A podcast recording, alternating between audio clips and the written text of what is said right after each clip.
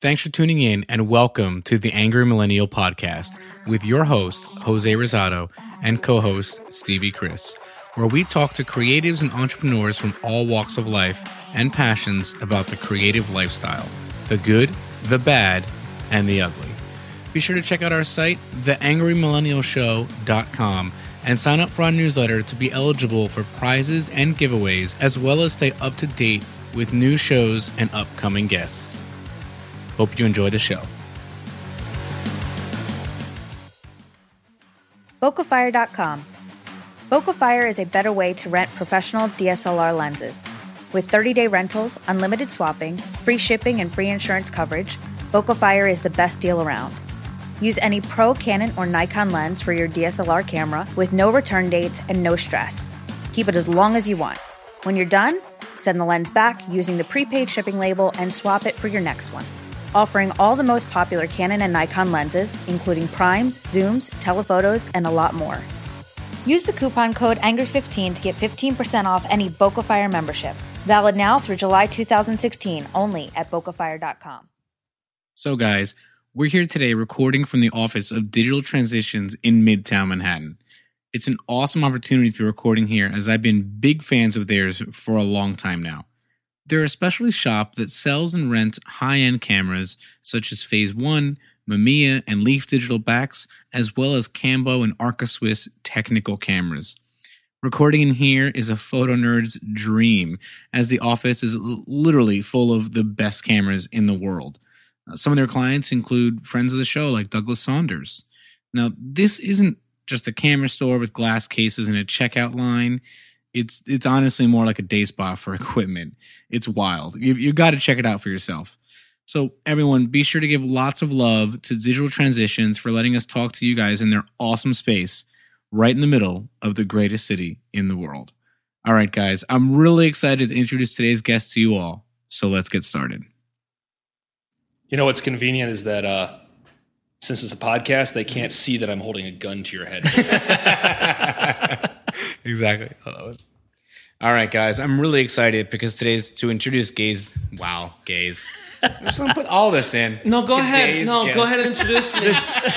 That's all right, man. See, last time I was the one drinking Yeah, a little bit more, a little bit faster. Yeah, I'm not gonna lie. And I Jose- thought that was a Jose- shot. Yeah, to be Uh, clear, he's talking about the gin and tonic drink. A, a shot. Who he shoots says gin and tonic? it, it, the shot he thought was a shot that was in a pint glass, a third of the way full. Listen, I'm a beer drinker. So, Doug, you know, we're here today with Doug Peterson. Why don't you say hello, Doug? Hello, hello. So, uh, we'll start off. Why don't you tell us a little bit more about digital transitions, which we're going to refer from here on out as DT, uh, and what they do? Yeah, so uh, when you look at camera brands like Canon and Nikon, they're kind of sold everywhere. Everybody has access to selling Canon and Nikon, and they're kind of more commodity brands. Uh, what we sell is Phase One Mamiya digital backs, and a couple select brands like Azo and Profoto, Arca Swiss, Cambo. But when you walk in the door, you're not going to see like a whole bunch of glass cases, and there's not some guy there who's you know on a summer internship who's going to talk to you about your your five dollar lens hood replacement and why the generic battery for the Canon is so much better than the Canon brand one. this is a lot more of a specialty shop where you're going to come in, you're going to sit down, you're going to talk to us about you know what you shoot, what you care about shooting, what you're currently using for equipment, what you find really great about that equipment, and what you you know like to improve on. And we'll try to match you up with a digital back or a technical camera or a view camera that matches that well.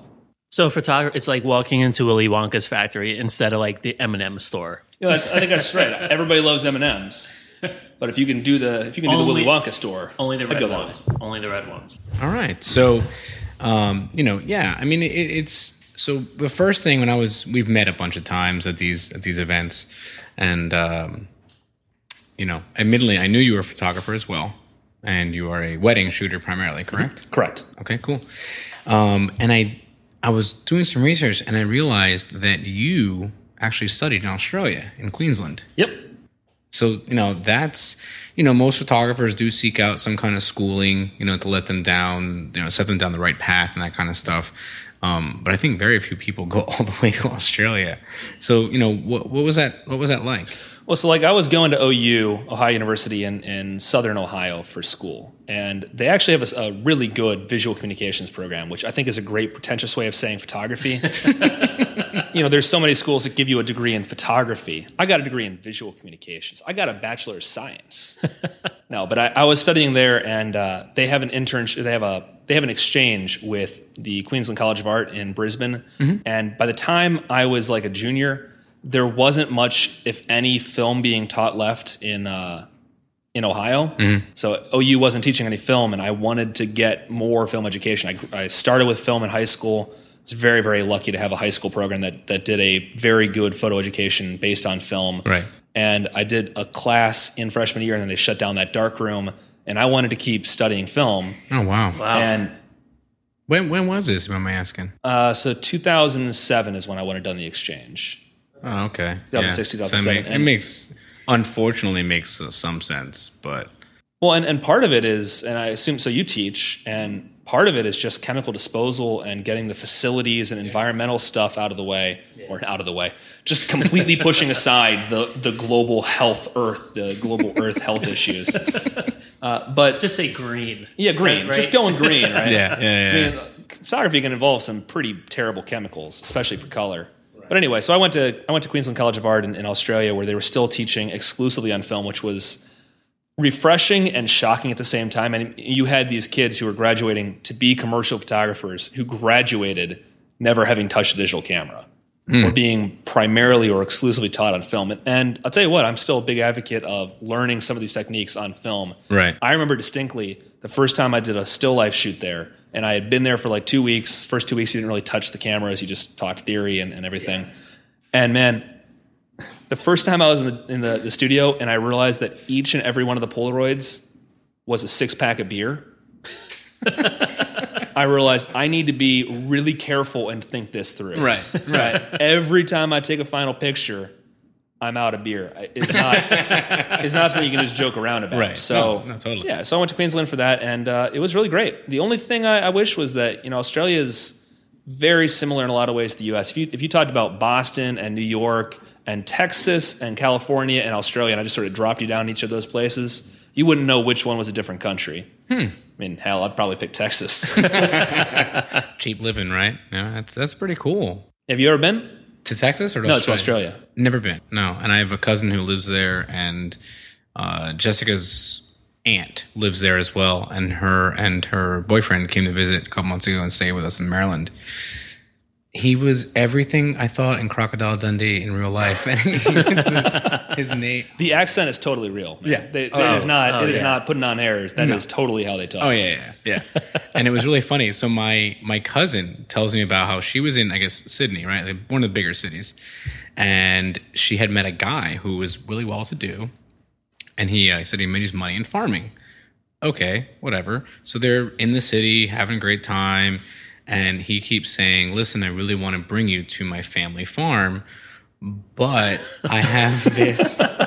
She's like, That, he was that can go so wrong. no, yeah. He was he was painfully honest where he goes, Every time I've had a girlfriend and I bring them to this place, we break up. because he has too much money, Yeah, I don't I don't know what it was. So so literally or because they're having sex with the sheep behind us. You got to fill this in, man. What, what is the problem? so so they go and my my cousin tells me she goes I've roughed it I've lived in you know crappy neighborhoods whatever but when I tell you this house that was uh, supposedly you know it was mostly land right tons of million dollar equipment all kind of stuff and they walk into the house and it literally is a dirt floor and the from I think that any one of the walls probably had like a good eight inch gap that let in all the light and the rodents and everything else.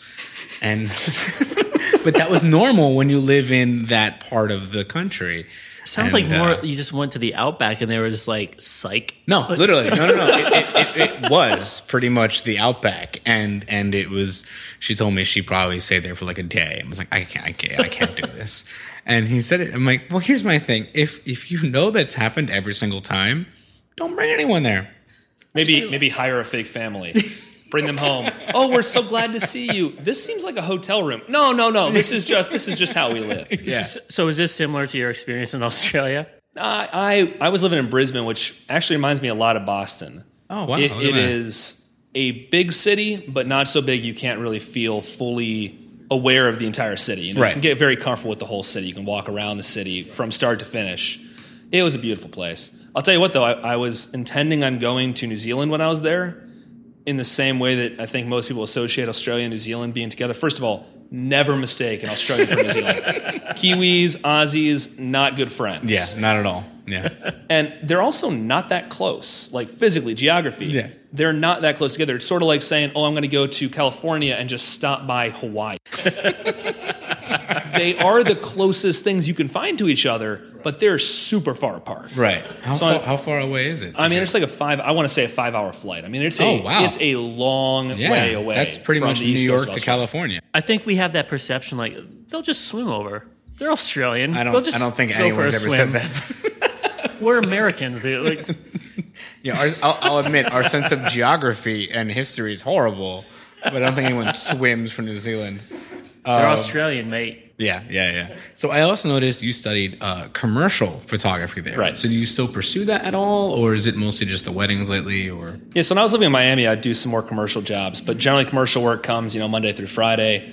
And the jobs I've had with uh, DT and with a previous equipment company, uh, they don't really allow so much for Monday through Friday. So Right, wedding right. photography is a great, great mix of not interfering with my nine to five, but still letting me get out there and shoot. And I really feel so strongly that every company like this has to have at least a couple people, if not everybody, who actively shoot yes, who's a working professional. Yeah. Yeah. you don't want to walk into a place where supposedly they're going to give you advice about shooting and say, "Oh, well, what do you think of this lens?" "Oh, well, the the, the Canon rep told me this lens was great for sports." Have you ever shot any sports with it? I haven't touched a camera in ten years. It's like getting basketball advice from like a polo player. Yeah, exactly. Yeah, yeah, yeah. Or the guy who makes the shirts for polo.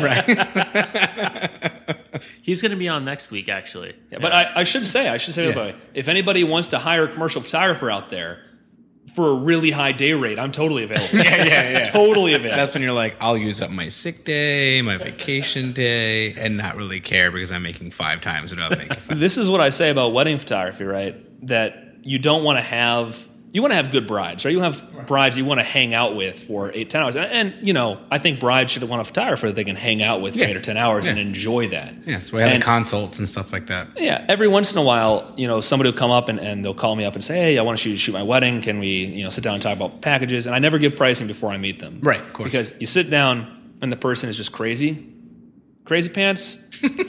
Sure, no problem. I would love. I would be so honored to shoot your wedding. My rate is twenty five thousand dollars.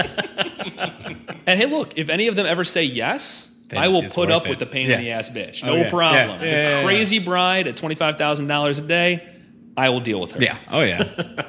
There's a lot. I, there's not much I wouldn't do at twenty five thousand dollars a day for a day rate. We won't. We won't go down that road. So listen, um, as a photographer, you kind of bring up a certain point. How did you end up working with uh, with DT? And actually, why don't you tell us about?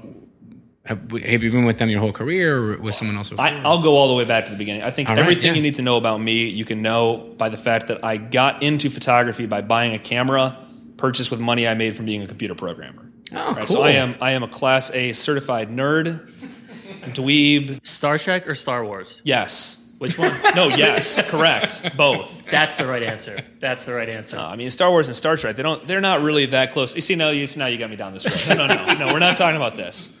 So I was a computer programmer and I spent an entire day once, an entire Saturday. Woke up at like 8 a.m., started coding, went to bed at 10 p.m. The entire day I was trying to track down a bug.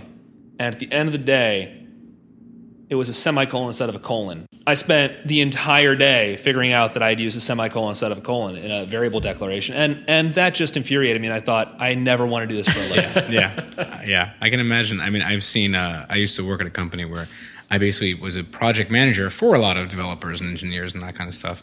And we, they used to always send hysterical memes that only you guys would get. so one of them is like, you know, it would say like Firefox check, you know, Chrome check, Safari check, and then Internet Explorer table flip because it would always nothing would ever work in. IE. I figure computer programmers is like proofreading. I understand that they could make money. Why would you ever want to do that for a living? Yeah, yeah. I mean, it's like you said. There was another one where someone's looking like this, like almost like Jackie Chan, you know, and they go, "My code doesn't work. I don't know why. I can't figure it out." Some right? people are just wired for it. yeah, I don't. and I don't get it. But a minute later, it's this. It goes. My code works. I have no idea why. 'Cause you don't know what changed. And it's like suddenly it's great. No clue. So okay, so I, I wouldn't a mind it if it was more like war games, but it's not. war, The drinking games? kind? Yeah. Say board games or war war, games. Matthew Broderick. Oh, right. No, at the end, the Oh. kid and the oh. computer and the yeah. I, th- I thought I was going way out there. I, I mean, I'm glad we, you got we, it. We could go with Daryl if you want to go like 80s weird reference. I used to love Daryl. But go on. so anyway, you're a anyway. programmer. So I was a programmer, bought a camera, started doing photography. Like I said, I had a great high school photography program. And that's the thing I'm, I'm still passionate about. If they didn't teach high school photography teachers so damn poorly, I would do that in a heartbeat. Because man, Right. that, that is what got me in. And my teacher, Mr. Retzel, he was just phenomenal. He, Where'd, you- where'd you grow up? Hudson, Ohio, near Akron, near Cleveland, Ohio, between the two coasts, depending on your level of, of knowledge about the Midwest, I would Right. say between the two coasts. Yeah. Yeah, LeBron, exactly. Right in the middle. Yeah. My friend fouled LeBron James during a high school uh, basketball game, and that was more than enough. That was his highlight of his high school Oh, career. He it's actually on his Wikipedia page. yeah, no, Right. absolutely. Yeah. So I, I did high school photography. I went into college, and what I found was that what I loved about photography was the learning part. Mm-hmm. I loved finding these new techniques. I learned. I, I loved learning how the things worked, mm-hmm. and I loved playing with those techniques for about as long as an eight-year-old likes a new video game. Right? I mean, loves it. This is what happens to a lot of photographers, right? You buy a fisheye, and all of a sudden, everything you shoot is fisheye, and it's horrible. and you're walking down the exact same path of misery that a thousand photographers have done before you. But that was what I loved was learning something new and applying it. Yeah. And so what I decided I wanted to do is more equipment, teaching, learning, consulting, that sort of thing. And so, you know, at DT, that's that's what I get to do every day is I work with people who are extremely talented and help them identify what tools are best for what they want to do. I get to learn new things every day. That's a pretty cool way of, uh, of putting it. You know, when you think about it. Yeah, yeah. I mean, that's like you said. I started teaching, and it's funny. The school I teach at is a, is the only wet, completely wet campus in in this. I don't know. Which I assume you mean you have a dark room, not that you're drinking heavily. Yes, exactly. yes, that part. So they they still teach all film, and uh, and when I started doing it, I started going in. I started kind of uh, segueing into a current professor who's been there for like five years, taking over his classes. So what he would give me in the beginning was the stuff he hated teaching after ten years was like. Um, uh, like digital, like literally, people come in and go, "This is how you work your camera. This is what shutter speed is, and aperture, and ISO, and uh, and people come in with point and shoots and DSLRs and all kinds of stuff." And um, at first, I was like, "Oh man, this is gonna be tough," you know. And and but honestly, it's it's crazy how, like you said, how going through what you can do blindfolded or with your eyes closed with other people and letting them get that aha moment. Oh, it's it- yeah, it's so fulfilling. when someone understands aperture for the first time and they say, "Oh, you mean the, the you can make the background fuzzy?" And you go, "Yes, absolutely." And they start shooting wide open and and then shooting stop down and they understand that relationship. It's like teaching a kid to talk. It's. Yeah. it's magical. yeah, it's it's crazy. Fortunately, to be clear, most of the time I'm teaching people about high end things like you know diffraction. Mm-hmm. But you know, shutter speed and aperture would be fun too. yeah, yeah, yeah, exactly. You got to start somewhere. God forbid somebody come in to buy a phase one that knows how aperture means. That's it. That's Wait, good. wait, wait, wait, wait. Just be honest though. Has that ever happened? Yeah, if you have to think, no, don't even say anything. Don't even think. If you have to think like that, I mean, it's yeah.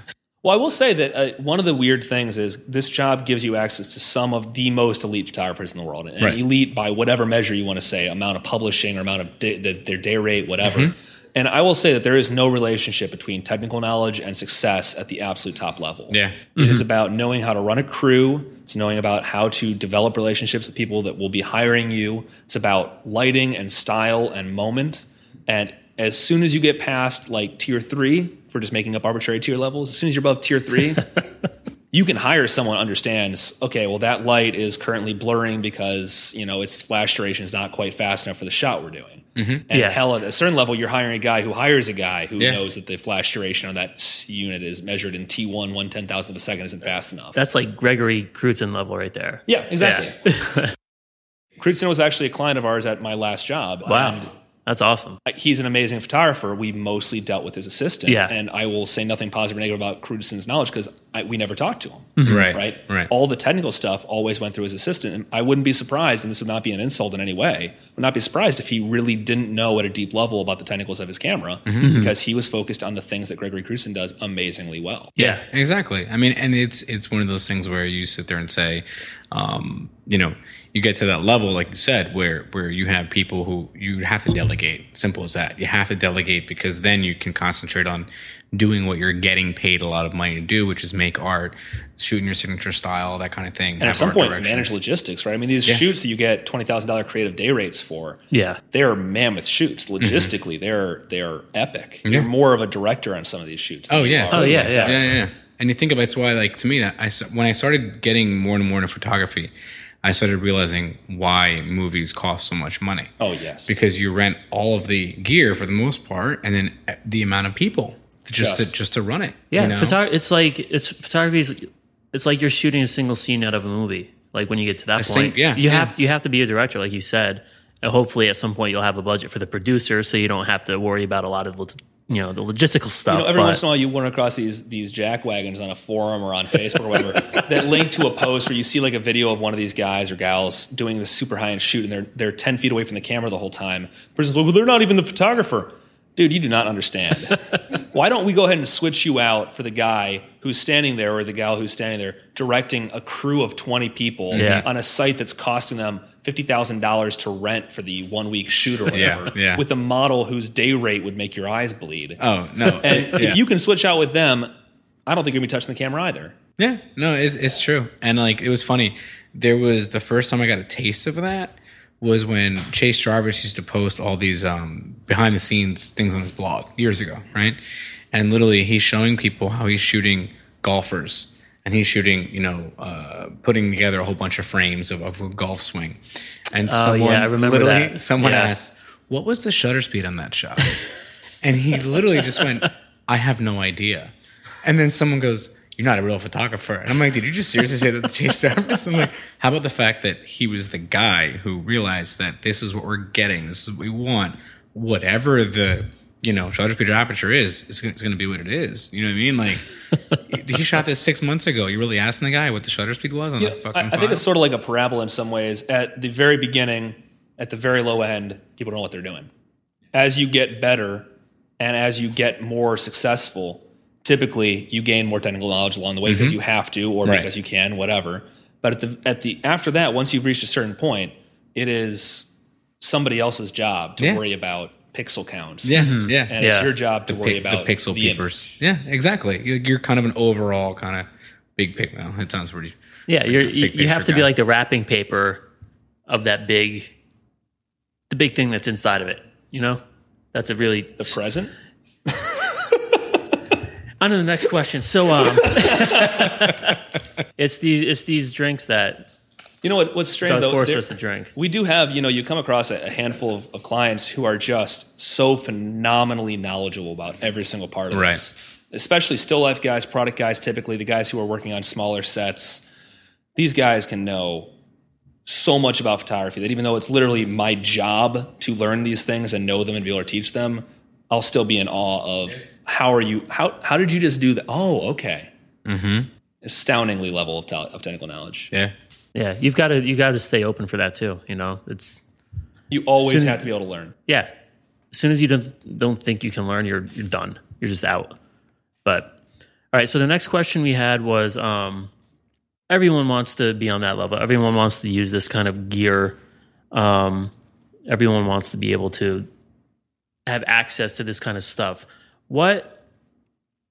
How would someone kind of get your attention to do anything like collaborations or, or sponsorships from you guys if you do that sort of thing at all? Like, you know, what what would what do you look out for when you see people coming? Do they have to be really well established? Do you sometimes see something in someone you're like, oh, let's let's talk to this kid more? You know, I think it's it's actually it's strange because we do have a lot of people that we, for instance, do blog articles about, or that Phase One will feature on the website, and we have people that will ask to come talk at events. You know, Douglas Sonders was just at our last event. Yeah. Uh, I'm sure he had nothing to say.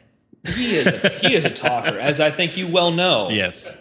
but we don't we don't really sponsor people. So there are camera companies, and actually, I think most camera companies, from my peripheral experience, Yeah. most camera companies do sponsor people, meaning straight up use our camera. Here's some money. Right. Here's not just here's the camera, but here is money, and we will go ahead and continue to deposit this in your bank account every month, so long as you're posting that you use our camera. Right. We don't really do that, and partly is because Phase One's a boutique company. It's a small company. You know, it is. Uh, you're looking at like 200 people across the world working on this stuff. Yeah. That is that's not the sort of behemoth corporation that has a twenty million dollar ad budget. Right. So we really don't we don't pay anybody off. We do have people that we work with, and we have people that that will you know work with. I shouldn't say that. I, I would say this: we are always open to working on cool projects with people, and what that means is like a really discounted rental, or it means maybe taking a one day rental and giving them the whole weekend, whether it means you know having them do something here at the office uh, with the gear. We're always open to that sort of thing. It is. It's not really a matter of prestige or back portfolio. It's more of a measure of what idea do you have? Right. You know, let's be let's be very clear. If you're doing an ad campaign for Ford and you call us up and ask for a camera, we will be very glad to sell you one or rent you one. Right. But if you got a cool personal project you're working on and we can work together to find some way to make that work for both of us, Yeah. we do that with a lot of people. That's cool. That's good to hear that you guys are really concentrated on the vision and the idea and like Well, we, you know the we real love the photography, right? Yeah. Every one of us at this company, except for our accountant, because she's the accountant. right? Every one of us love photography. We love the images. We love the people. So she yeah, you probably got a has cool she idea. probably has the best Instagram account of anybody. Yeah, so we, we work with people on that stuff all the time, and we are uh, we're always open for a cool idea. yeah. It's awesome. So speaking of that, the world I is full of karma, man. You got to give a little to get a little. Oh, yeah, Exactly. Totally. Yeah, totally.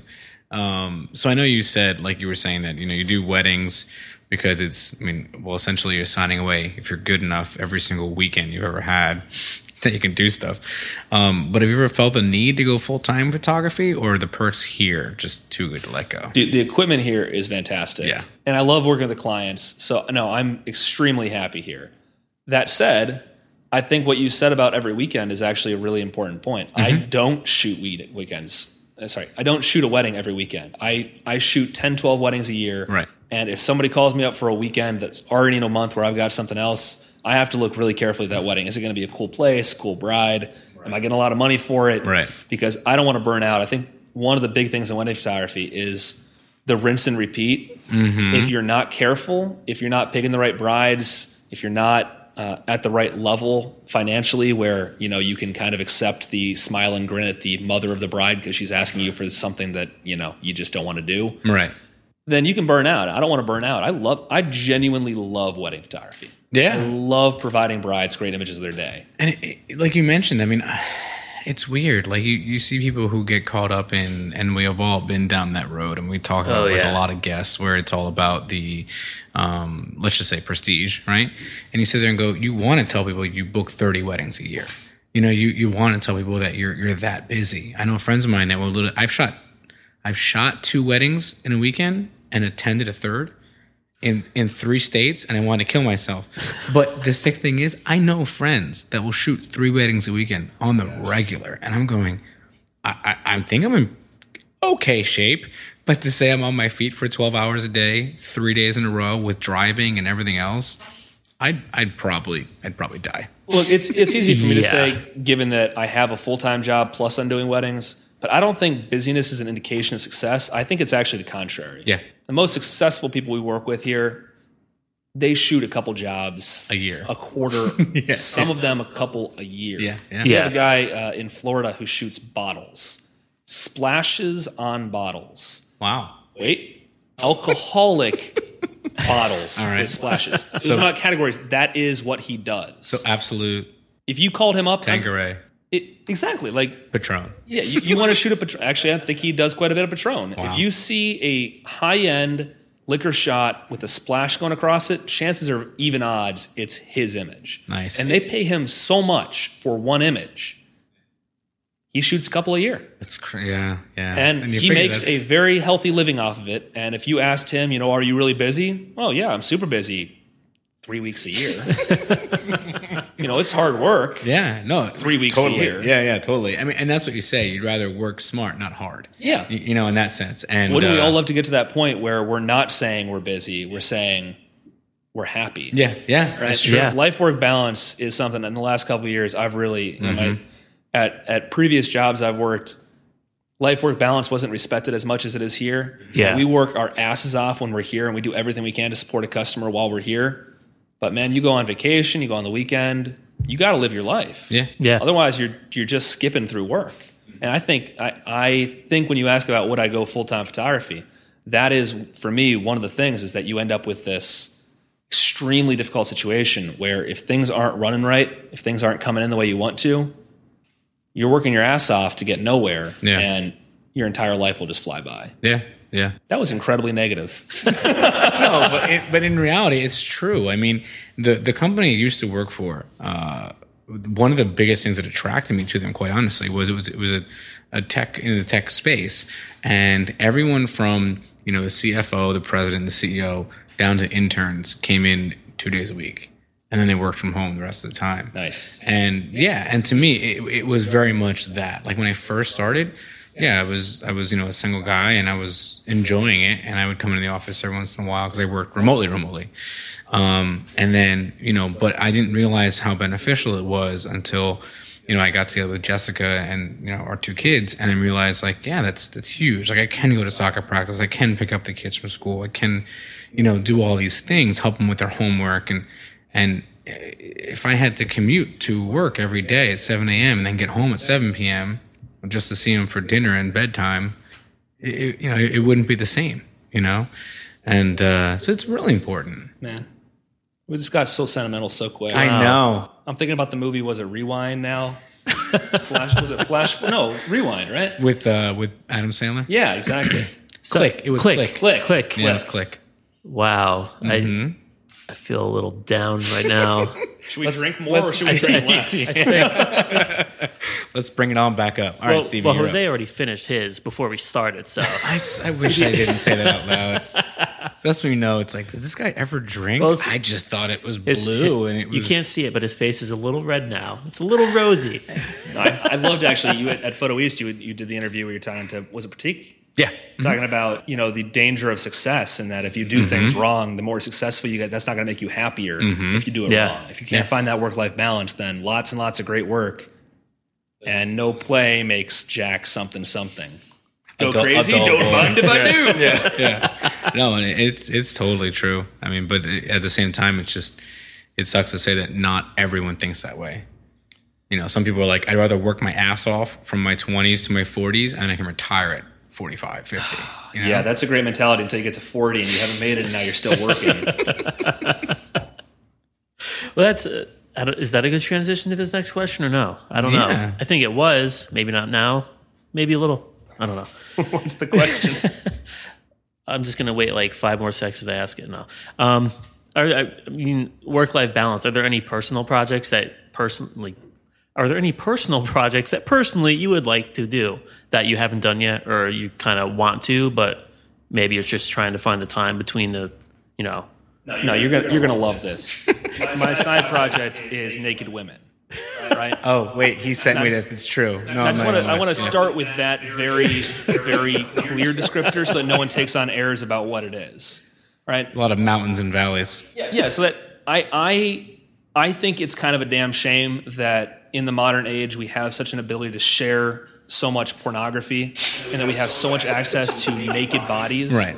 that some of what I think for the entire history of mankind was recognized as as a truth is kind of lost now. And that is the human body is we're we're well if you believe in evolution and I do uh, it is driven evolutionary to find evolutionarily it is driven that we find the female form as as men if you're straight or men if Right. you're you know it's it's evolutionarily driven that you find the body attractive.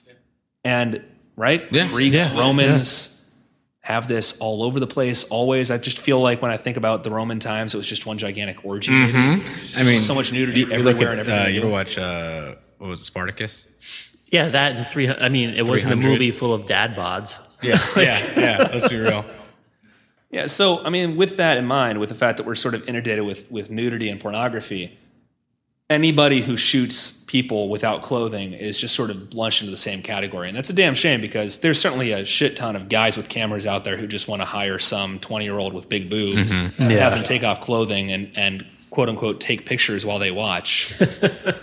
but There are big air quotes on that one. I, I hope what I do is, is very different than that. When I started in college, we had a variety of assignments, and one of them I had to shoot. I, I don't remember if I had to shoot or the description of the assignment was like really prone to or really lend itself to a nude. Mm-hmm. And when I started researching, you know, Edward Weston and the Pepper and and various forms of nude photography by people who are incredibly talented with vision and texture and light, what I found was was just that that the body is incredibly attractive. I mean, there's there's nothing that looks as good to a person as the gender that they find attractive Right. Yeah. in the nude, right? This is what we're we're driven to feel. Mm-hmm. And so if you can take that and instead of presenting it straight on, you know, here's a naked chick, if you can present it in a more abstract way. For me it's it's bodyscapes. It's a form of nude that makes the components or the parts and pieces of a body feel like a sweeping landscape, feel like an isolated abstract, feel Yeah. like something other than a body. Then I think what happens, you kind of mentally decouple the reaction you have to the body like as a culture as oh slut shaming or Right. nudity Something- or something taboo, right. Yeah. Instead of thinking Yeah. about the taboo or thinking about that direction, you just get to appreciate the body as a thing, as, Mm-hmm. a, as an object. And in some ways, it's it's objectifying, but I think in a deeper way, it's it's much more liberating to say we're going to take away those taboos and just expose how beautiful the body is. And I'm not just saying the body in pristine, you know, perfect form. Like ripped. everybody's bodies. Yeah. Right. Yeah. You know, it's, it's it's weird to say this in a room full of three guys, but everybody's body is attractive. Yeah. It's it's these social mores we form around weight and around body type. Well, and what's funny is you think about uh, what is considered. I mean, that we've all seen these articles where people retouch women and whatever. right, but when they had like a bunch of different retouchers in different countries. Yeah, and that the, was- that was what really what the ideal view of Mm-hmm. a woman in terms of uh, let's just say weight and body shape is completely different. Yeah. but then you think about like painters. Twenty years ago, everyone was curvy Yeah, and big, yeah. and that was it. That was that was what you painted. And nowadays, it's like early Hollywood. It was all about the curves. yeah, Yeah. yeah. and now Amy Schumer is like considered fat, even though she is a normal body Yeah. type. Oh, yeah. any stretch Yeah. of the imagination. It's crazy. Actually, speaking of which, what was it? Uh, Mark uh, Mark Seliger shot her. Was it GQ? Oh, with Cover? the uh, Star Wars. Yeah, With- yeah, yeah. Where she's yeah. sitting in bed smoking topless, and people lost their goddamn minds. Nice. I think I have wasn't- seen that. That is. I forgot what it was. Her finger was in C-3PO's mouth somebody or something bring that like up, that. please? I'm sorry. Her fingers were where? Yeah, It was, it was in like a suggest, suggestive position in like C-3PO's mouth, something like that. I can't Oh remember exactly Yeah. what it was. It but was- like it was interesting. It Some was pretty robot cool shot. suggestive Yeah. promiscuity. yes, it was awesome. Is it still considered slut shaming if it's a robot? that's a good question. so, yeah, so uh, let's see. So we kind of went over this one, so I'm just gonna cross that one out. Oh well, no, but I should say so. Yeah. th- For the body bodyscapes, it is the case that I know that I'm on the wrong side of life work balance when I'm not shooting some of those once a quarter. Right. Because to me, it is it's not that difficult to arrange. It's not that much time. Mm-hmm. I have a fairly large network of people I've worked with in the past, so I can just sort of send out an email say I'm going to shoot in two weekends. You know, let's do it. Right. and I can put together a shoot. I know that I'm not doing it right in life when I don't get to do that because that gives me a lot of personal satisfaction. And that's true. I mean, and like you said, it's it's it's finding that balance. And I know personally, people like my last year of my life, uh, I haven't shot much, you know. And people go, "Oh, well, how's photography?" And I go, "To be honest, like I got lit off my job. I looked for work. I I was scared to shoot because if I travel and then I got called back for an interview, I just always had that fear um, because it was no longer just me. And and then I sit there and go, "Well, I shot." Um, let's see, I've done stuff for Verizon Wireless, for LinkedIn, for Jackson Hewitt, uh, Rock and Roll Marathon, and like those are things that you would think I'd be kind of proud of, but in reality, I love portraits, and then I'm sitting there going, I haven't shot a model in over a year, Yeah. and that's what bothers me. It's not that I made some good money in the beginning of the year, and I and I get to do event coverage, and I get to feel competent with a camera. Um, but it's he's looking. I'm so sorry. I just I was just handed the photo of Amy Schumer putting her fingers turning his knob. Yeah, She's definitely turning his knob. Okay. Yeah, and and, and that's pretty awesome, right? I mean, It's so it's so good. and I think that was. The, I have no idea what we were talking about before now because she is. She's great. And you know She what's funny? hot. I, I'm pretty almost 100 percent positive that was a Mark Seliger shot that Yep. one, and I actually met him for the first time at uh, at at uh, Stand Out in New York. Yep. Current customer of And I, yeah, I saw him in L.A. last year speak, and when I saw him speak again in New York, it was just as good. Great photographer. Yeah, Great, great speaker. Honestly, it's not necessarily the same skill set, Mm-hmm. and we have a lot of photographers Yeah. that we would love to put up in front of a mic, and uh, they're probably better off making images. yeah, yeah. People people would just be sleeping. Right? No, it's true. Um, so let's just getting back into gear. What's one piece of gear Mm-hmm. that you wish you could afford and would possibly own one day?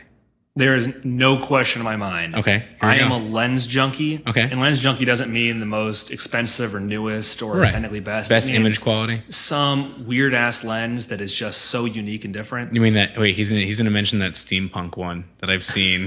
that's like all gold. Wait, Okay. I'm kidding. Is it? Uh, you're serious? no. However, let's come back to that. The lens that I would want more than anything Right. is the lens that Stanley Kubrick bought from Zeiss that also went to the Apollo missions. That was previously a design uh, explored by the Nazis and before that by the Zeiss company in their original name.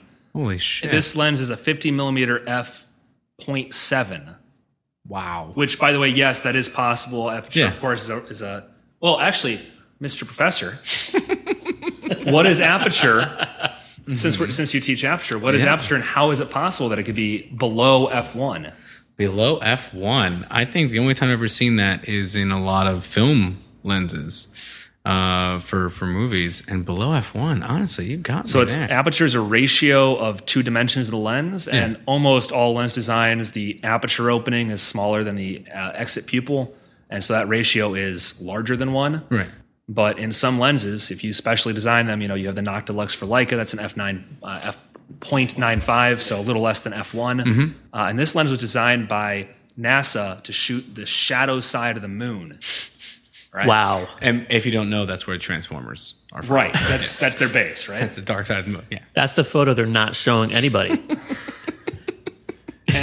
so they made, I think, I want to say they made like six, and three of them went to NASA, and three of them went to Stanley Kubrick, and Zeiss kept the last one. Or, I think I just said seven, but whatever. Yeah, like, yeah, yeah. Zeiss kept one as a prestige thing and for their own like in-house reference. Some of them went to NASA, and some of them went to Stanley Kubrick, and he used them in uh, damn, what was the name of that movie about the Irish guy?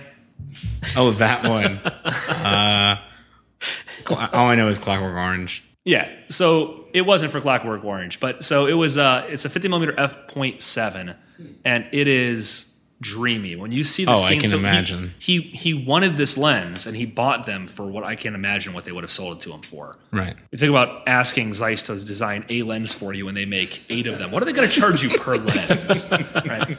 So do the math. he wanted it to shoot candlelit scenes in this movie without any fill. Wow. In a day before ISO two million Right. cameras, right. you know, where it was like billion. 200. Yeah, where you got like I, you know, you could find fast film stocks. I'm a little out of my area of expertise now for movie film in the 19 whatever 60s, but you know, maybe you could get ISO 800 or 1600 or something. Yeah, And so yeah. the only way to get more light was either to add more light or to use a faster lens. And once you get down to like f1.2, how are you going to get a faster lens? No problem, just have Zeiss design it for you. There you go, Barry Lyndon. This is clutch, man. you are this so is, clutch. This is why we have Nude nubs here. photos of Amy, and yeah, that's and Stanley Kubrick movie credits. that's Yeah. right. That's awesome. So I would I would totally love that. There's actually somebody who I don't know if they bought it from their from from whoever ended up with the lens or if they I don't know how, but they have one and they will rent it to you for like five thousand dollars a day. And you know what? Honestly, It that- comes with a free camera. I It comes with a was- free HD camera. I was gonna say that to me though is outrageous. When you think about is not outrageous. Yeah, yeah, no, yeah. It, it's one of those things. So I, I subscribe to a whiskey of the month club, and there's a there's a guy there's a company in Ireland that will sell you small vials of scotch, and they'll sell them to you pre-measured out as one ounce, right? And that makes no sense if you're going to buy Johnnie Walker Black, right? The bottle is whatever, 30, 40 bucks, just Yeah. buy the bottle. Yeah. But what if you want a bottle of $2,000 scotch? right, like Instead, Louis, Louis the Fourteenth, whatever hell. Exactly. Yeah, yeah, Or I mean, but even even higher. So you can buy one of these absurdly expensive whiskeys and you can buy one ounce of it. Well, where was I going with this? Um, The lens, right? Yes. I I would never buy the lens. Maybe one day, you know, I've done extremely well in my career. I want to organize a shoot around it. I'll go rent that lens. And if you're listening and you if you rent that lens, I will trade you Phase One rentals for it. I will trade you a lot of Phase One rentals for it. bring me that lens. But you asked about the steampunk lens, right? Yeah. So uh, a couple months ago, I started a project where I found ultra fast lenses that mount to Phase One cameras. Mm-hmm. And for a lens to mount to a camera, you need to have several things be true, right? You need to have a physical mount that will physically adapt it and hold it on. Otherwise, you're just kind of holding up with gaff tape. That's Yeah. not very good. You need the film format it was designed for to be larger than the film format you're shooting or the same. And you need uh, some method of focusing, ideally. Otherwise, you're kind of fixed focus at one point. So I found this IMAX 130 millimeter f2 Cinelux Schneider projector lens Wow. and it's got a gold ring on it. And its aesthetic rendering is actually very similar to the, the steampunk reference Right. that you made. Right, yeah. It is uh, a, a very beautiful out of focus bokeh that, that sort of looks swirly and crazy. And 130 millimeter f2 and, and aperture is relative to diagonal of the sensor. So f2 in medium format is like f fucking fast in 35 millimeter. Right. It is so shallow at 60 or 80 megapixels. It's like part of the eyeball we in focus, not part Right. of the eye. I'm talking about just the retina. You'll see part of it in focus, part of it out of focus. That's crazy. Didn't didn't someone just um, with the, uh, the the steampunk lens thing you were talking about? Didn't someone just post a video of them shooting some sort of video on a mirrorless camera? I camera? think I think it was on Fstoppers. I'm Was sure. it? Yeah, Okay. Yeah. Uh, Is that what lens you were talking about? Mm-hmm. That- okay. Yeah. It was literally just gold. It just Yeah. looks like some Yeah. sort of old telescope. I telescope. can't think of the name It's of it. mounted on a mirrorless camera, and they're like, "We did it." And the way the guy did it was like kind of like what you said. I'm, I didn't read the whole article. I'm sure half of it's gaffer tape, and the other half is bubble gum and, and some sort of screws of titanium earlier. But it was definitely interesting. So um, you mentioned like the piece of gear that would be just wish list. Okay. So Stevie's going to take it over with the next one. The which one is the favorite piece of gear of all time? Yeah, just in a sense of like what Okay. he uses. Yeah. Well, there you go. So with, every, with everything you've used, well, even everything you have, you know, especially with what you have access to, what's one of your favorite, I don't know, pieces of gear? Is it lens, camera? Like, Yeah, like our lighting or I, I got to say, it is eye opening in this job to, to be able to handle thirty and forty thousand dollar cameras and also handle one thousand, two thousand dollar cameras and also handle your iPhone. yeah, And it is so true what I was told one week into a photo education at, at OU. The camera you have with you is the best camera. yeah, there right? you go. And there is a camera. Cameras are tools. They should not be idolized. They should not Right. be worshipped. Yeah. They are tools, and they do some things well and some things poorly. And that is just as true of a thirty thousand dollar camera as it is of your iPhone. Mm-hmm. There are things that the Phase One system will do that will just blow your mind, and there are things that it does really shittily. Yeah. Right? Like you do not want to shoot sports the Phase One camera. you can spend thirty thousand dollar camera. You bring that out to shoot sports. You're going to get terrible, terrible images. Yeah. You're, actually, you're basically you're not going to get images. Right? the the speed of the focus, the speed of shooting, it, it's just not meant for that. Yeah. So when you say what's your favorite camera, and that's that's a fantastic question, but I don't have a favorite camera. I have favorite cameras, favorite gear for specific applications. You want to shoot a portrait? Love me some Phase One. yeah, yeah, yeah. yeah. Actually, love me some Phase One with either the super modern Schneider lenses or one of these retro sort of steampunk-ish Right. lenses. Yeah. that I- Right. That that's I think that's the perfect answer. That's what I was hoping to hear because just just before we got here, we, we were having a drink and we were talking about This tools. shocks me. Well, we were talking about equipment and tools, and something that came up was video. And I was just I was just messing around with my iPhone, uh, the 6S that I just got on the way here, and the video just blows my mind. You know, there's certain things it does well. I have to say this. He was taking video, and in my head, I'm watching him while we're trying to walk over here. And it was the equivalent of the boyfriend in American Beauty where he's talking about the fucking bag. And I'm watching, going, dude, we have to get there. What are you doing? And he's taking video of him stomping in a puddle over a sewer grate. But I'm not going to lie to you. When you said He you were drinking, do you mean you were smoking heavily? this was before we had anything to drink. Right. This is on the way here. Right. It was it was how the light. It was dark. It was raining. The light was pretty. I'm not gonna lie. Cool. He showed me the video in slow mo, and it, it's pretty fucking awesome. And, I, I, and I'm sitting there going, "God damn it! I don't want to like this, but it's really cool." But that's that's our whole point. We were, you know, you talking about you really you really can't have a favorite piece of gear because it's so specific. There's tools for each thing. If you need a screw and a drill, you're not going to use a hammer. But an iPhone, it's a it's a fucking phone. Yeah. But the video quality now, like you can you can legitimately use that as a tool for certain parts of a video production. Hundred percent. You want to be a little more incognito. You want to be Yeah. a little bit mm-hmm. more low key. Yeah. Pull out a phone, hold it by It's- your waist. That is a legit video camera. It It's is not going to have certain attributes you're going to get. Exactly. Like, a five thousand dollar a day Exactly. lens on a two thousand dollar a day camera. You can't go from like daytime to night because I the focusing and the expo it's it's fucked up. It's not going to be good, but it's a tool and it's a phone. Yeah, no, think- they're, they're actually mini computers in our pockets Yeah. now. And I, again, I think it was Fstoppers. I, I think Lee Morris or someone had a comparison of I think it was Nikon D750 compared to the video from the iPhone, and they're like the 4K image downresed from the iPhone was better than the 1080 from the Nikon. That's kind of sad, It was. It's but it's true. I That mean, says a little bit yeah. about the Nikon as well. It's. hey, uh, hey, I'm a Nikon guy here. All right, so But- you know, But yeah, it just goes to show you that like there's tools that you need to use for different things. yeah. So let sure. me wait. Let me hit you with some gear that I love. All right. Okay, so go. Fuji X Pro One.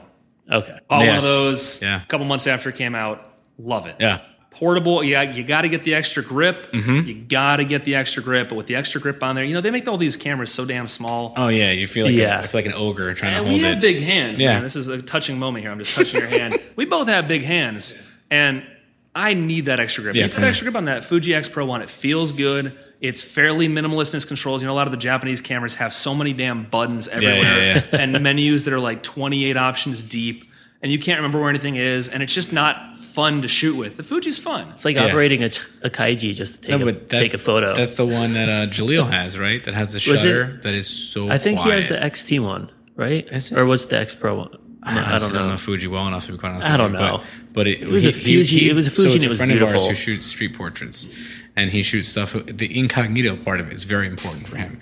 And we were playing with it at a bar, and I was taking a picture, and I didn't Oh, think right, it yeah. even took the picture, Yeah. and then I realized that's how quiet it is, and then.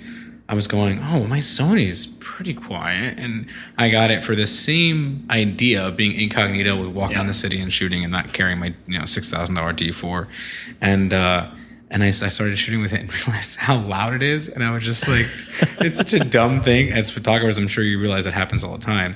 You get hung up on one little thing, and you're like, Yeah. why is my camera so loud? I can't. I, don't, I, I have to It's get rid of this camera. It's like it's actually torture. I think the worst thing you do in the world to somebody is remind them that they hear a slight buzz in their ear. Because for at least 48 hours afterwards, all they'll be able to do when they're not doing anything else is Hear hear the the damn buzz. buzz. Yeah. Or floaters in the eyes. Oh, Yeah. just did it to you. just did it to you. You see floaters in your eyes everywhere. You cannot ignore them. That's that's interesting. I didn't think of this when we were playing with the camera, but on movie sets and like behind the scenes stuff, especially talking about there's certain things that are great tools. A camera that's like the Fuji, that's a lot more or a lot less expensive than like a high end Nikon, uh, Canon, a Phase One or anything. For a movie set, that something like that, that cheap might be something really good. Absolutely. I mean, you have an It's- yeah. option of a gigantic sound blimp, Yeah. and it still makes a little noise, or, Or it's a dead mirrorless, silent. yeah. It's all about the right tool for the right job. Yeah. So let's see. We got the Fuji X Pro One. I love. Uh, I was did a portrait with my girlfriend at uh, Penumbra Studios. Shout out to them. They do some cool stuff. Wait, it's Penumbra called, it's called Penumbra. Penumbra, which I is heard, the. I heard that know what as a is? number of studios, but Penumbra. Don't Okay. portrait a number. Penumbra. Penumbra is, I believe, the halo around the sun during an eclipse. Holy shit! Or maybe it's the outside of the sun where it makes the little fuzzy sort of Yeah. waves of, of light. I don't know. It's penumbra. It's, it's something to do with the outside of the sun. We'll just call it Sun Fuzzies. Sun fuzzies. So Sun Fuzzy Studio has these sort of retro events. They do tin types. They also bring in the Impossible Project every once in a while. Oh, And so we did an eight by ten Impossible Project portrait of the two of us. Wow. Nice. And it is one of my favorite keepsakes. First of all, because she's hot and it's just so nice to have a picture of her up on the wall with me. It's like, this girl chose me? yeah, yeah, yeah. But also because it's an 8x10 Polaroid. I mean, not Polaroid, it's an Right. Impossible Project, Yeah. trademark pending. uh, but, you know, it is so special. And it is obviously the wrong tool for almost every job, right? But for the jobs where it's the good, it's such a cool camera. So that, let's see, another favorite camera, Arca Swiss R Body. This is an RM3DI or RL3DI. This is a sort of a series Arca makes. It is a retro, but not retro to be retro, retro, in that it's still continuing the classic tradition of view cameras, tech cameras, that you still cock the lens, you still mechanically change the aperture, you fire the shutter, and it has actually wait, wait, wait, wait, wait. Let me go fire the shutter for you. Okay. All right. Oh, he's got one in the glass. He's got one in this case over he's pulling it out of a glass case. That is cool. Look at that thing. I think the sun fuzzy's just shone down from Yeah. above onto this Look at thing when he pulled out of the case. that is crazy. Close. Everybody quiet. Here we go. All right. Wow. Yeah. Isn't that nice? Yeah. That's the best thing we've heard on any of the podcasts That is so far. signature. that is a signature sound. Yeah. I think that's how we should start this episode. What's so nice about that? Here you're dealing. So you use an Arca with the Phase One back. And it's like it's a camera that's it's a camera that's only made for like one application: landscape, architecture, interior, wide angle photography. It's I mean, it's a horrible sports camera. It's a bad portrait camera. It does landscape, architecture, interior really, really well. Right. And that camera is a kind of a hybrid, right, of a Phase One digital back, which is the latest and greatest technology, and a shutter that was around for decades. I- Honestly, I don't. I, I should know this. I don't know how old the Copal shutter is. It might be hundred years old. Right. It is so fun to work with a system that is super high end tech, coupled with your turning dials and knobs. And when you when you spring it open, when you do the cocking of the shutter and you fire it, it's basically like a watch mechanism in there. Yeah, right? I was gonna say, it's like that's a pretty classic. I just I Swiss keep mechanism. picturing those like the old western photos, you know? Yeah. They're Where you had, to, sitting sta- there you had like- to stand still for 10 minutes and not even move. And it's no funny, one's ever smiling. But that's why. Because no one can hold a smile for as long as you had to have an exposure Yeah. for. So just go, stand still. And you just look very angrily. You know, they made, made every Westerner kind of outlaw look like a badass. In reality, they're probably a lot of feminine dudes who just were like, but they now, couldn't really now all we off. do is we add a lot of clarity and it's the same yeah, exactly. So let's see. I'll give you one more favorite piece of equipment. Feel free to cut all of this out. but I just that's, I mean, this is what I am. Is I'm a camera nerd. I'm an unabashed camera nerd. I think Yeah. I'm a decent photographer, but I am unquestionably a huge camera nerd. Right. And one of my other favorite cameras is the Sun. Have you ever done this? You should totally look up cyanotypes. Sienna? Doing cyanotypes at, at, at home. So it's just two chemicals. Wait, I'm going to try to show off my chops here. It's ferric ammonium citrate and potassium ferricyanide. ferricyanide. Say that twice more, but Uh, slightly faster. potassium ferricyanide and ammonium ferric citrate. So it's you mix two chemicals together. Which one of them has the word cyanide in it? So keep Eh, don't drink it. As far as I know, and this is not medical advice, as far as I know, these are actually fairly reasonable chemicals. As far as you know, some of the like I said, some of the color chemicals are are actually pretty toxic. I think this is pretty reasonable. Yeah. Are And- they are they blue by chance?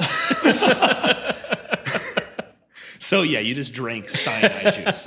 Um, it tasted like bleach, but it was really good. So you can do this at home. If you have an inkjet printer and and 20 bucks, you can totally do this. You buy those two chemicals, you mix them in water in subdued indoor light. Doesn't have to be like a dark room, just indoor subdued light.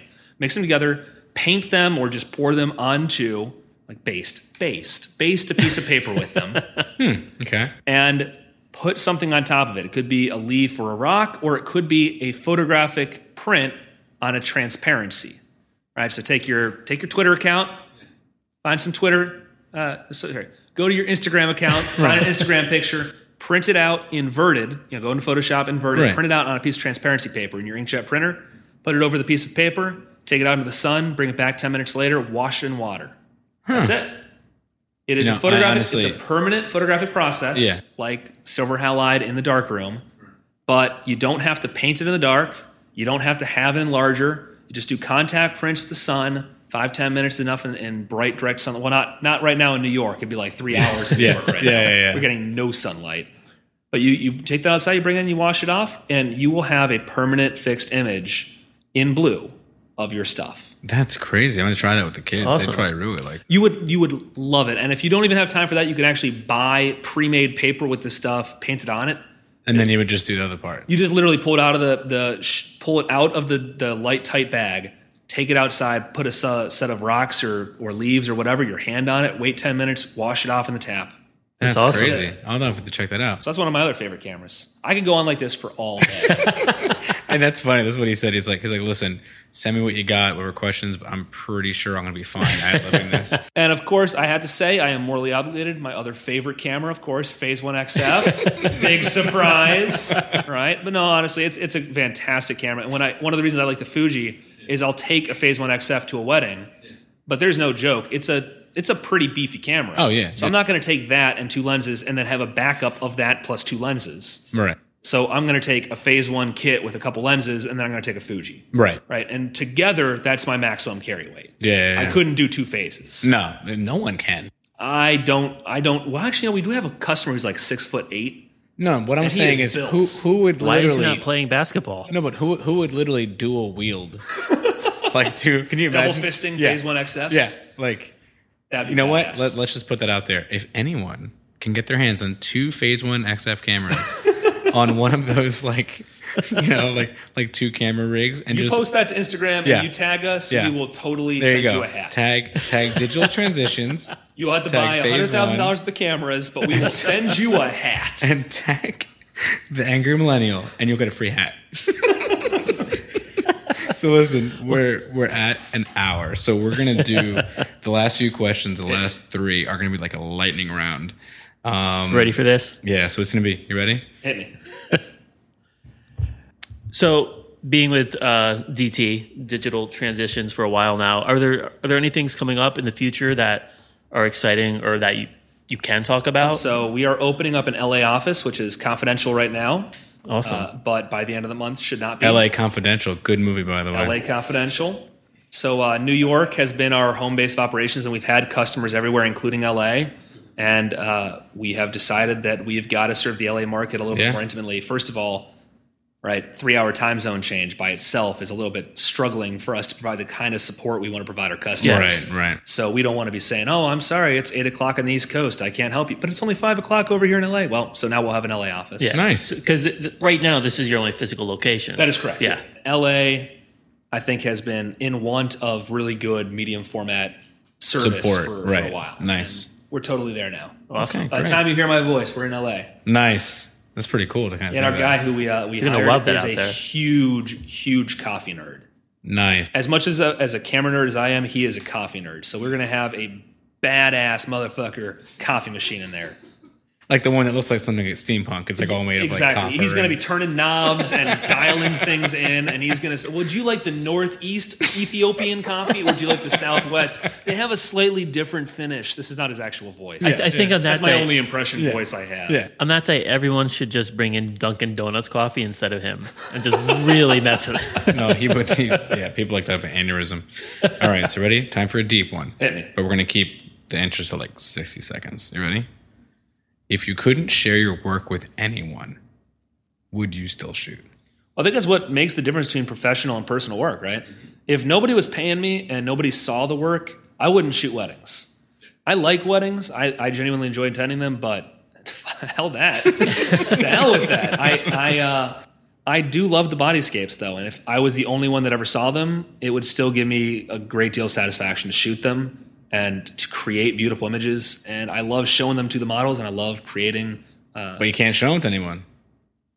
No, that's what I mean. You can't show I, them I, to I'm, anyone. I'm Yeah, saying yeah, yeah, I love that, but even if I couldn't, I'd still do it. Oh, okay. It is deeply satisfying to start with raw material and create. This is why I, I'd love still life if I had more patience. Start with raw material, make a beautiful image. Start with just bodies and make a scene, a landscape. That's pretty cool. Yeah, some some fake trees, a little train set running through. You know, You know, there's a guy in Florida who does that. Oh, and I I was hope kidding, he doesn't listen to this, this podcast because I think his work is so tacky. He has this one where the like the belly button is full of water and there's this statuette fishing in it. wow, It's like, give me a break. That's kind of funny. it's so cool for like the first five seconds you see it, and you're like, you have an entire career built off of this. yeah. Hey, you know what? If he's if he's got a whole career built off of, I guess we can't really knock Yeah. him, right? I mean, he's doing something right. This is something we ask everybody, everyone who's on the podcast so far. Um, who's someone that you might like to hear us talk to? Someone interesting. Doesn't have to be a photographer. Anybody creative that you think is interesting yourself? Because I have to say, I would love you guys to talk to more equipment R and D people. Yeah, that would Yeah. be, that would be great. And, and I'll tell you what, we can definitely hook you up with people from Phase One because that's of course who we know. yeah, And I have to tell you, it is fascinating to hear their perspective on things. Yeah. And I would love to find the motherfuckers who designed the menu systems of the Sony cameras and just ask them why? why? They are so terrible. Yeah. The user interface on the Sony A series is like it's not an interface, it's torture. I would love to sit them down and say genuinely, I think you must be a super intelligent, smart guy. What the fuck were you doing? so no, I, I would totally, I would encourage you. Like I said, I can totally hook you up with some Phase One R and D guys. These are people who spend their entire lives in camera manufacturing and making these tools. Yeah. And at least with the sort of more boutique people, Arca Swiss, Phase Right. One, Leaf, Yeah. they, it's a small enough company. They don't have like minders and corporate structure levels in between Right. you. You can just call them up and say, "Hey, you want to chat?" Yeah. And I hope if you guys can find any contacts through like CPS or NPS Yeah. and to talk to Canon and Nikon's engineers, I, I think that would be a, a fun thing. Yeah, I think that'd be really neat. Try to Yeah, figure that- out what's going be on there. I mean, yeah, 'cause we, we wouldn't be shooting without them. So I mean, uh, Yeah. that's perfect. Yeah, and we we even as you were saying like even when you said here, I was thinking of the fact that uh, at at Photo Plus at the uh, some of the after parties, I I found I saw Francesca, and I said, hey. I'm gonna get you on my podcast, and she started laughing, and she goes, "I think you should talk to Doug Peterson." And, and I Thanks, go, Francesca. And I go because yeah, because that's Doug's a talker. I mean, let's be honest. And then I go to Lance, and Lance says the same thing, and Lance says, have you have you talked to Doug Peterson? and I said, you know what? Doug is on our list, but guess what? Then I'm coming after Lance, and then I told Francesca, I was like, then you're next. I'm gonna I'm gonna talk Sounds to like every single hitman. yeah. Like- I'm gonna talk to every single one of your coworkers. Then you have no choice but to talk with me. so if she's hearing this, you know, you're next. If you if you do talk to one of the Fuji R and D guys, ask one my where my where my X uh, X Pro Two is. Oh, okay. I want to know where Yeah. the X Pro Two is coming. I, I've been waiting for this thing forever. It's here. You just didn't hear it. Yeah, I don't think that's possible. That's a good one. well, listen. Wait, you guys didn't even ask me about uh, medium format and the Canon or or whatever the thing. Oh, that's true. That was one. I mean, I- we kind of to touched on it. It, Okay. Fuck it. I'm We supposed could- to be- we could go a few minutes over as Yeah. I as I bang the table. Yeah, yeah. All right. Um, so that, yeah, that was that was something. You know, Jose and I we shoot DSLRs, Canon and Nikon, so we're running the gamut right at the table. Uh, Nubs right there shoots a Canon with Sigma. I think the majority of shooters, professional, amateur, you know, high end, you know, medium, and whatever, are shooting DSLRs. Vast majority, absolutely. Yeah. Um, what's You want, you want me to take it? Yeah, yeah, go for it. I, I, I'm just I'm staring at the phase one right there. I'm just like I, I know I want to get to that point. What what what's involved with that? What's the big difference? What do you think? Like Well, here's my first question to you: Have you shot with a Phase One before? not the new XF. Yeah, but you've shot with previous backs. I've shot yes, I've shot with previous backs. That's really all you need to know. I mean, it is. It's best not to until and unless Yeah. on occasion you'd be able to. Do you think? Yeah. I It's mean, a, it's a torture. It's like. Do you- do you it's think like the first time you have really nice wine? yeah, You shouldn't do that until you have a job. right? When I was in college, before I had a job, one of my my uncle, who's a kind of a wine snob, sat me down and gave me a great glass of wine. I mean, I have no idea what the bottle cost, but I know it was a hell of a lot more than I could afford at the time, and he knew it. And I was like, "This is a fantastic fucking wine." Yeah. Then you And then, back to then I realized wine. now I've got to still drink the uh, box wine Yeah. for the next two years. well, with with the whole megapixel wars, and Canon has a 50 megapixel, and I've heard there's rumors of I think 128 megapixel. yeah, they, they were showing now? one at a, one of the shows, I think. Do you do you think DSLRs will ever really kind of catch up to the level of medium format? I mean, from what I know and from what I've shot, I it's to me it's an obvious you know day and night difference, but Yeah, it's like apples and oranges. it's that- technology. It's that's where the tool for the job comes in. Yeah. Because I got to tell you, uh, in the wrong situation, a phase one system, no matter how much money you spend, is going to be a terrible system. yeah, And one of the things that makes it true is that you know Canon, Nikon, they grow by making their cameras work for a broader range of situations. Right, That's how they can make their growth ten percent. Actually, right now they're both retreating, but yeah. that's how they would like to make their sales go Right. up. Would be to make their cameras work in more situations. Phase one is actually belligerent about not trying to go down that road, not adding Yeah. a video or direct Right. print or upload to Twitter. Or Can you imagine? Instagram, yeah, I was going to say like facial recognition and social media sharing on a phase Oh, one camera, Jesus. I'd be like, whoa. they live and die by image quality. That's Right. all they want Yeah. to do. They want to give it to you in a package that can can be reasonably used, right? They care about usability, but they care about like number one, two, and three on the list are image quality, image quality, and image quality.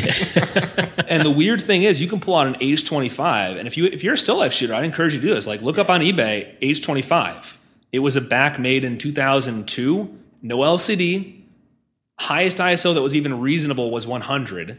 Could only shoot one frame every two or three seconds. No live view, mm-hmm. and no CF card slot. You had to shoot tethered. But that back from that year will outperform a 5D Mark III today in terms Really? of tonality, Wow. in terms of color, in terms of sharpness. It is a superior imaging device. It's just a piece of shit to work with. right? So if you're shooting still life where that doesn't Yeah. matter, then honestly, I think you're better off with an H25 than a 5D Mark III and a tilt lens. right. So as long as they're still targeting like general purpose applications, no, I don't think they will. I think that Yeah. phase one and uh, the medium format world will always have an edge in image quality, if only because that's the only thing they're setting out to really truly emphasize in their engineering. And you Yeah. can only every all engineering is compromise. You can't make anything the best at everything. Yeah, and, then you figure you're the jack of all trades and the master of none. And, of thing, and right? honestly, I, thank God for Canon because they make a camera that somebody can pick up for two or three thousand dollars and does a quite good job at almost everything. You can shoot sports, portrait, low light, great light, strobe, handheld, tripod, and it does all of those things pretty well. I would say, yeah, I would say with, with DSLRs, probably the biggest thing that they've gone after, and it makes sense. Yeah. In the last, let's just say, 15 years, has been ISO performance. And and but it makes sense because Mm-hmm. It like- opens doors. But like you just said, It opens all it does is of it makes you more versatile with what you can shoot. And some people, the biggest thing, and st- stupidly, where they go, well, like a medium format shoots like 150 ISO and that's it. And it's like because that's what it's made for. Yeah. It's like it's Yeah. not, And even now, I mean, we now have a CMOS back and it shoots at ISO 6400, but that's still nothing compared to ISO 12 million. If you're looking to shoot low light photojournalism Yeah. in a war zone, we are the wrong camera, right? No one's gonna wander into a Yeah. cave looking for Osama with the, with the Phase. I know myself, portraiture and a lot of studio commercial work. I would love to have an XF camera in my hands, but like you said, it's a tool. Yep. I know, you know. So I guess I guess to answer the question along that draw like that broad general base, but it's just it's too well, I think because like some people confuse megapixels. Oh, so Oh, we're oh, at, yeah. yeah. So we're at 42 megapixel camera phone. Oh, that's got to be a great camera, yeah, right? yeah, yeah, yeah. And then you figure it's not. By the way, speaking of that specific camera, have you downloaded the JPEGs from that? no, w- w- the um, Awful. the note- Horrible. I mean, atrocious camera. It is unbelievable because you're anybody putting you're putting that. that many megapixels in a sensor that big. I mean, It's that's, like the that's how size of your ever- thumbnail. Yeah, that's all I ever And it's think got about. 42 megapixels on there, and it's running with electronics that had to have cost them under 50 bucks for it to be profitable. Right. Are you kidding me?